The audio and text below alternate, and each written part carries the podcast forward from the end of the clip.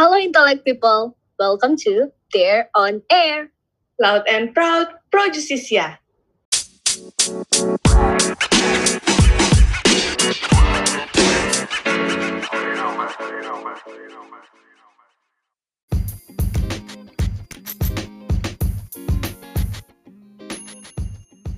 Halo Intellect People, welcome to podcast Dare on Air. Perkenalkan nama aku Giovanni dan aku dari angkatan 2020. Di sini aku bakal jadi host di episode kedua podcast Dare on Air. Nah, di episode kedua kali ini kita bakal berdiskusi tentang penerimaan bansos masyarakat di tengah pandemi. Aku juga bakal ditemenin sama salah satu rekan aku nih, namanya Rara. Hai Ra. Halo G, halo juga Sobat Intellect People. Oke, jadi nama aku Ratu Mas Amanadita dan biasa dipanggil Rara. Aku berasal dari Angkatan 2020 dan juga merupakan anggota media informasi DR sama nih kayak Geo. Dan di sini aku bakal menemani Geo untuk berdiskusi mengenai episode kedua podcast DR On Air kali ini. Oke, thank you banget Nira udah mau temenin aku diskusi bareng. Nah, gimana Nira kegiatannya selama kuliah online? Selama kuliah online ya, hmm, seperti kebanyakan mahasiswa udah tahu sih, kalau kuliah online itu identik tugasnya lebih banyak nggak sih, Ge? Wah, bener banget ya. Curhat Nira ya, jadi tapi walaupun, iya, nggak apa-apa lah ya, curhat-curhat sedikit. Ya, tapi walaupun memang tugasnya banyak, nggak uh, bisa ketemu teman secara langsung, nggak bisa ketemu dosen secara langsung, tapi kita tetap uh, bersyukur ya, Ge, karena kita tetap diberikan kesempatan untuk belajar daring. Ya, bener banget Mira. Setuju, setuju. Nah, kalau kamu gimana nih, Ge, kabarnya? Kesibukanmu apa nih sekarang, Ge? Wah, kita kalau masalah ngomongin kesibukan nih ya, kita kan sekelas nih, jadi kurang lebih lah kesibukan kita, nugas gitu. Um, juga ada ikut lomba sih, ikut lomba riset. Jadi ya begitulah, Ra. Waduh, sibuk nih ya. Iya, iya. Tapi walaupun begitu, uh, walaupun susah ya karena online kita nggak ketemu teman, nggak ketemu dosen secara langsung, tapi uh, kita tetap bisa menjalani pembelajaran melalui daring kayak gitu ya, sih. bener banget. Jadi yang penting uh, udah bisa udah udah dikasih kesempatan gitu lah ya, Tanpa daripada uh, nggak sama sekali kita udah dikasih kesempatan buat belajar, walaupun kita hanya tatap muka dari jauh. Oke, jadi pada episode kali ini kita bakal ngebahas apa nih, Ge? Nah, di episode kedua kali ini, kita bakal membahas tentang SOS Bansos Masyarakat Terbantu di Tengah Pandemi. Di sini kita bakal ngebahas tentang apa sih Bansos ini, jenisnya apa aja, kriteria penerima Bansos, dan lain sebagainya yang pastinya bakal bermanfaat banget nih buat teman-teman sekalian. Jadi, tanpa berlama-lama lagi, kita langsung masuk aja ke latar belakang dari Bansos ini. Seperti yang udah kita ketahui, pandemi COVID ini sangat menyulitkan masyarakat kita, terutama di sektor ekonomi. Hal ini disebabkan karena penyakit coronavirus ini adalah penyakit menular, sehingga masyarakat dituntut untuk selalu menjaga jarak dan mengurangi mobilitas guna mencegah penyebaran COVID-19 ini. Dengan ini, masyarakat juga mengalami kesulitan, terutama dalam mencari nafkah, apalagi yang mengharuskan mereka untuk keluar rumah. Nah, pemerintah dalam hal ini menurunkan suatu regulasi untuk memutus penyebaran virus corona ini. Contohnya seperti peraturan yang udah kita jalani beberapa waktu lalu seperti PSBB dan PPKM. Selain itu, pemerintah kita juga mengeluarkan peraturan tentang program bantuan sosial untuk membantu masyarakat di tengah pandemi. Dengan ini diharapkan penyaluran bansos kepada masyarakat menjadi peran utama demi mewujudkan program PPKM yang sukses. Nah, bansos atau bantuan sosial ini pada dasarnya merupakan suatu wujud pertolongan kepada suatu kelompok atau masyarakat yang kurang mampu. Bantuan ini dapat berupa bantuan jasa, sembako, uang, bansos keringanan listrik, dan masih banyak lagi.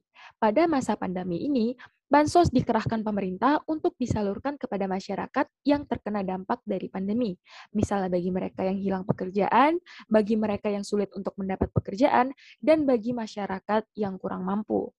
Maka dari itu, melalui APBN 2021, pemerintah telah menyiapkan anggaran sebesar 110 triliun rupiah untuk seluruh penerima dari Sabang sampai Merauke.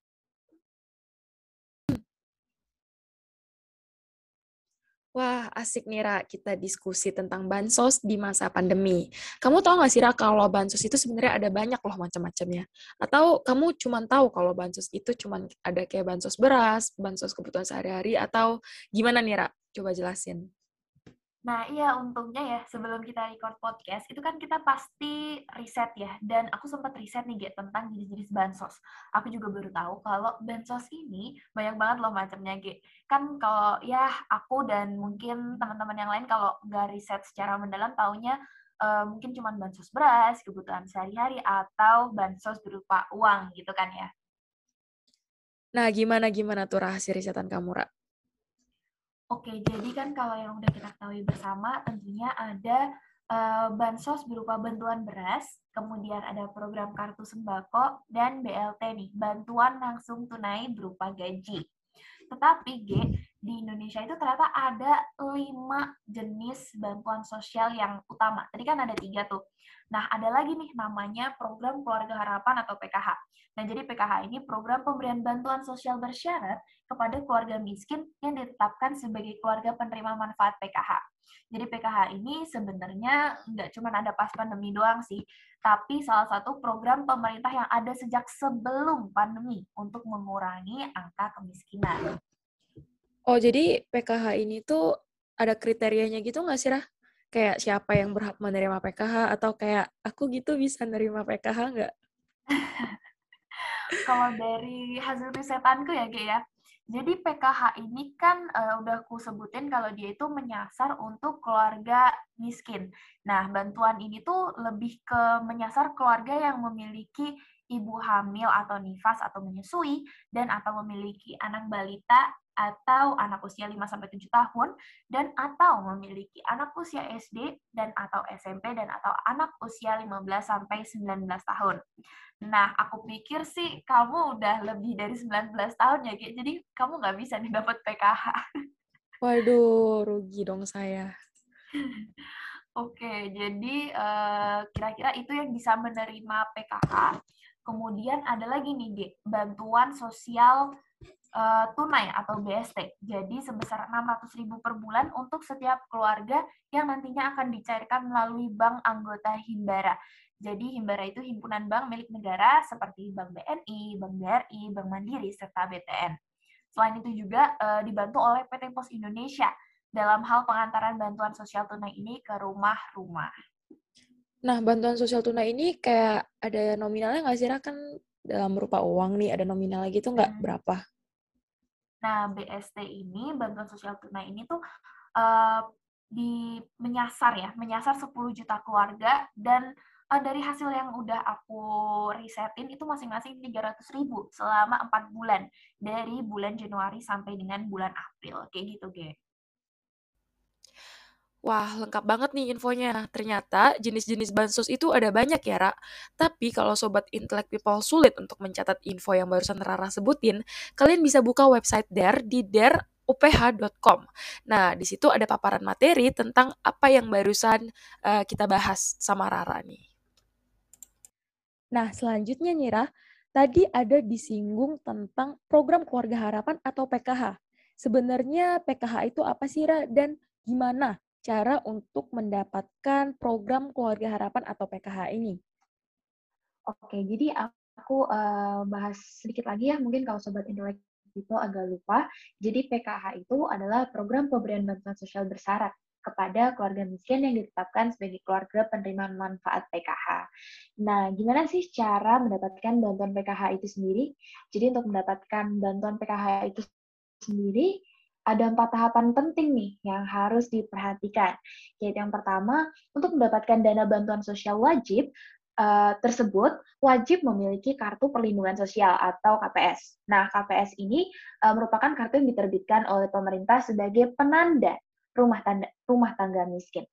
Kemudian yang kedua, apabila belum memiliki KPS tersebut, bisa terlebih dahulu mengajukan permohonan kepada RT atau RW, lalu disampaikan ke kelurahan. Kemudian langkah uh, atau tahap yang ketiga, apabila memang layak mendapatkan dana bantuan, maka kepala desa akan melaporkan ke tenaga kesejahteraan sosial kecamatan. Lalu langkah selanjutnya yaitu yang keempat, setelah prosedur tersebut terpenuhi, baru bisa menerima kartu PKH dan mengambil haknya sesuai ketentuan yang telah ditetapkan pemerintah. Begitu. Oke, Ra.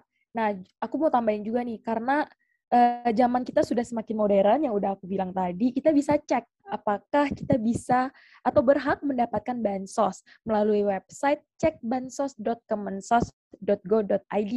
Nah, di situ nanti sobat Intellect People akan disuruh mengisi beberapa kolom yaitu kolom nama lengkap, provinsi, kabupaten atau kota, kecamatan, kelurahan, dan yang terakhir kalian akan disuruh mengisi kode yang tertera dalam kotak box pada kolom yang tersedia. Nanti setelah itu langsung aja klik cari data dan hasilnya akan langsung keluar. Benar banget, aku setuju banget sih, Ge. Nah, uh, ngomongin tentang penerimaan bansos, ternyata faktanya di lapangan itu masih banyak masyarakat yang belum menerima bansos. Nah, kalau kayak gitu menurut kamu gimana, Ge? Aku pengen denger dong pendapat kamu.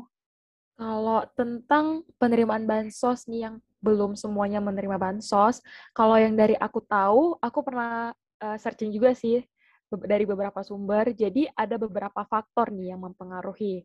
Ada faktor internal dan faktor eksternal. Eksternal.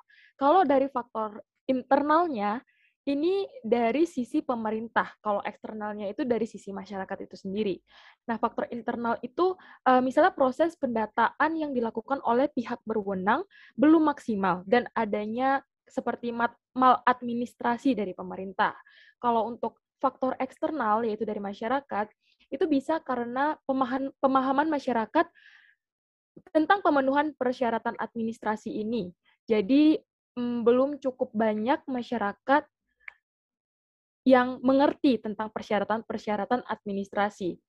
Di mana sebenarnya uh, seperti yang kita tahu ya, persyaratan administrasi itu sangat penting. Nah, oleh karena itu yang menjadi polemik di sini adalah bantuan sosial tunai atau BST.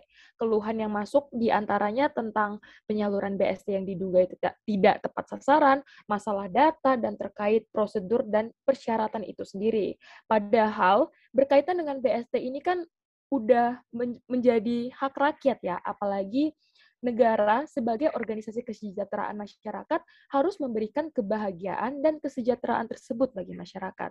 Apalagi udah ditegaskan dalam ideologi negara kita nih, Ra. Pancasila, terutama sila kelima, mengenai keadilan sosial bagi seluruh rakyat Indonesia. Kemudian, adapun tujuan negara dari Indonesia sebagaimana termaktub dalam alinea keempat pembukaan UUD 1945, yaitu untuk menyelenggarakan kesejahteraan umum. Maka sebenarnya secara fundamental sendiri, hak rakyat untuk menerima bansos tidak perlu lagi kita tanyakan. Dan jangan sampai dilanggar oleh negara terus-menerus. Terus-menerus. Oke, jadi kalau aku bisa simpulin, masyarakat yang belum menerima bansos itu mengindikasikan bahwa adanya hak masyarakat yang dilanggar. Begitu ya, Gaya? Benar. Nah, padahal hak-hak tersebut telah termaktub secara jelas dalam yang pertama pembukaan Undang-Undang Dasar 1945 alinea keempat, di mana berdasarkan hal tersebut, pemerintah itu sudah seharusnya melaksanakan program bantuan sosial kepada masyarakat Indonesia guna tercapainya kesejahteraan sebagaimana diamanatkan dalam pembukaan UUD 1945 alinea keempat tersebut. Nah, selain itu, di dalam Pancasila, terus secara spesifik juga diatur dalam Undang-Undang Nomor 11 Tahun 2009 tentang Kesejahteraan Sosial Pasal 1 dan Angka 2 bahwa telah diatur dan telah ditegaskan masyarakat mendapatkan perlindungan sosial dari pemerintah, salah satunya melalui bantuan sosial ini. Oleh karena itu, dapat dikatakan juga bahwa masyarakat Indonesia yang memenuhi kriteria sebagaimana telah diatur dalam perundang-undangan yang aku sebutin tadi, oleh pemerintah memiliki hak untuk mendapatkan bantuan sosial kemudian membahas secara spesifik tentang Undang-Undang Nomor 11 Tahun 2009 tentang kesejahteraan sosial pasal 1 angka 2, dinyatakan dalam UU tersebut bahwa penyelenggaraan kesejahteraan sosial adalah upaya yang terarah, terpadu, dan berkelanjutan yang dilakukan pemerintah, pemerintah daerah, dan masyarakat dalam bentuk pelayanan sosial guna memenuhi kebutuhan dasar setiap warga negara yang meliputi rehabilitasi sosial, jaminan sosial, pemberdayaan sosial, dan perlindungan sosial. Nah, perlindungan sosial yang diberikan ini salah satunya melalui bantuan sosial. Jadi bantuan sosial itu dimaksudkan, dimaksudkan agar seseorang, keluarga, kelompok dan atau masyarakat yang mengalami guncangan dan kerentanan sosial, kerentanan sosial dapat tetap hidup secara wajar. Wah, jawabnya kayak anak hukum banget nih, oh, ya jelas dong, Ge. Kan kita uh, harus mencerminkan sebagai mahasiswa Fakultas Hukum Universitas Pelita Harapan. Iya, bener banget. Apalagi kita ini anggota DER, ya nggak, Ra? Yo, eh. Oke, masih dari fakta-fakta yang ada mengenai penerimaan bansos ini, jika kita lihat dari dokumentasi-dokumentasi atau saksi-saksi warga yang menerima bansos, BTW ini aku sedikit uh, curi-curi dari podcastnya Najwa Sihab ya, ya. Jadi pada faktanya masih ada warga yang mengeluh, mulai dari bansos tunai yang tidak sesuai dengan jumlah yang dijanjikan, dan juga bansos seperti beras atau barang harian lainnya yang misalnya seharusnya nih berjumlah 200 ribu, tapi setelah dihitung lagi nilainya nggak sampai tuh 200 ribu. Nah selain itu berdasarkan kesaksian mereka juga, barang seperti beras yang diberikan oleh pemerintah tersebut berkualitas buruk atau bahkan bau. Nah, apakah hal ini berhubungan dengan kasus korupsi yang dilakukan oleh mantan Menteri Juliari? Nah, itu gimana, Ge? Wah, pertanyaannya sangat menarik ya, dan kritis nih dari Rara. Ini Sobat Intellect People juga pasti udah nungguin pertanyaan tentang kasus yang sempat kontroversial beberapa waktu lalu, tentang kasus korupsi yang dilakukan oleh mantan menteri kita nih. Nah, di sini tentunya kita nggak bisa bilang kalau ini berhubungan langsung sama menteri kita karena seperti yang udah kita ketahui bahwa bansos ini udah berjalan sekian lama ya, dan ada sekian bentuk dan juga jenis. Tapi tentunya masyarakat kemudian menerima hak mereka tidak sesuai dengan apa yang dijanjikan atau apa yang udah diregulasikan. Tentunya ini masih berkaitan dengan faktor-faktor yang udah aku jelasin tadi, yang mana faktor utamanya adalah faktor internal pemerintah yang berkaitan dengan perbuatan maladministrasi dari pemerintah itu sendiri atau oknum-oknum yang tidak bertanggung jawab di dalam pemerintahan kita. Nah, hal ini dikarenakan oleh apa? Ketika bansos ini disalurkan, artinya kan tidak secara langsung ya, karena ada tangan pemerintah, kemudian sampai ke tangan rakyat, itu melalui proses yang panjang, ketika proses yang panjang ini kemudian kita implementasikan, itu kan banyak sekali stakeholders, banyak sekali pihak-pihak yang berkepentingan di dalamnya. Baik itu dari pemerintah pusat, kemudian ke pemerintah daerah, bahkan kemudian pemerintah daerah itu juga ada pemerintahan daerah ibu kota, kemudian sampai ke kabupaten dan juga desa. Itu kan panjang prosesnya. Jadi memang secara menyedihkan ya, memang kita dapat katakan bahwa ini adalah salah satu implikasi dari perbuatan-perbuatan penyalahgunaan wewenang dari pemerintah. Memang ini sungguh menyedihkan seperti yang sudah kita ketahui, tetapi inilah yang sudah terjadi di masyarakat kita. Dan mungkin ini yang bisa kita benahi ke depannya. Ini bisa kita jadiin pelajaran bahwa kasus korupsi ini harus kita berantas habis dan kita benar-benar jadikan masyarakat kita sebagai orientasi pemerintahan yang jangan sampai kita lalaikan dan kita uh, dan kita harus penuhi hak-haknya. Jadi gitu, Ra. Jika bisa disimpulkan, sebenarnya hal ini tuh berhubungan langsung ya, di mana tindakan koruptif oknum pemerintahan yang tidak bertanggung jawab justru menyalahi hak rakyat, terutama di kasus ini adalah hak untuk mendapatkan bantuan sosial. Begitu ya, Gia? Ya, benar, Ra. Wah, menarik sekali ya keterkaitan fakta masyarakat dan kasus korupsi bansos di Indonesia. Kalau begitu karena keterbatasan waktu, mungkin bisa disimpulkan nih podcast kita hari ini, di mana aku bakal menyimpulkan hasil pembicaraan aku dengan Gio, yaitu bahwa pemerintah telah melakukan langkah yang tepat dalam mengatasi permasalahan terkait sulitnya perekonomian masyarakat, yakni dengan menyalurkan bantuan seperti bantuan sosial. Nah, di sini juga masyarakat memiliki hak untuk dilindungi sesuai dengan tujuan negara kita yang termaktub dalam pembukaan Undang-Undang Dasar 1945 dan juga aturan-aturan lainnya di dalam UUD 1945 itu sendiri. Mungkin tidak selamanya suatu proses dapat berjalan dengan sempurna, dan hal ini dibuktikan dari banyaknya maladministrasi yang terjadi dalam realisasi bansos itu sendiri, yang mana sangat merugikan masyarakat kecil yang sedang sulit dikarenakan pandemi ini.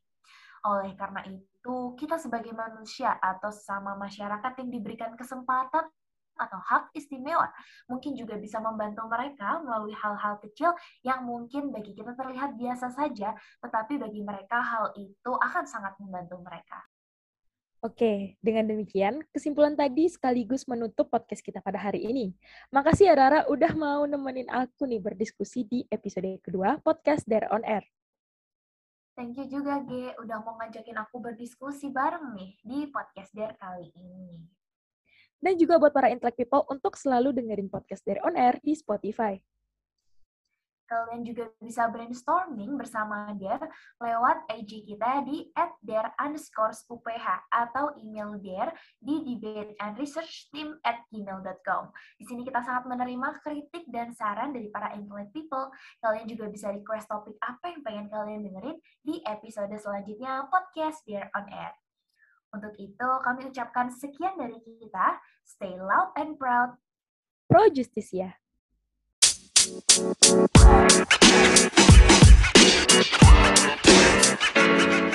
man. You know, man. You know, man.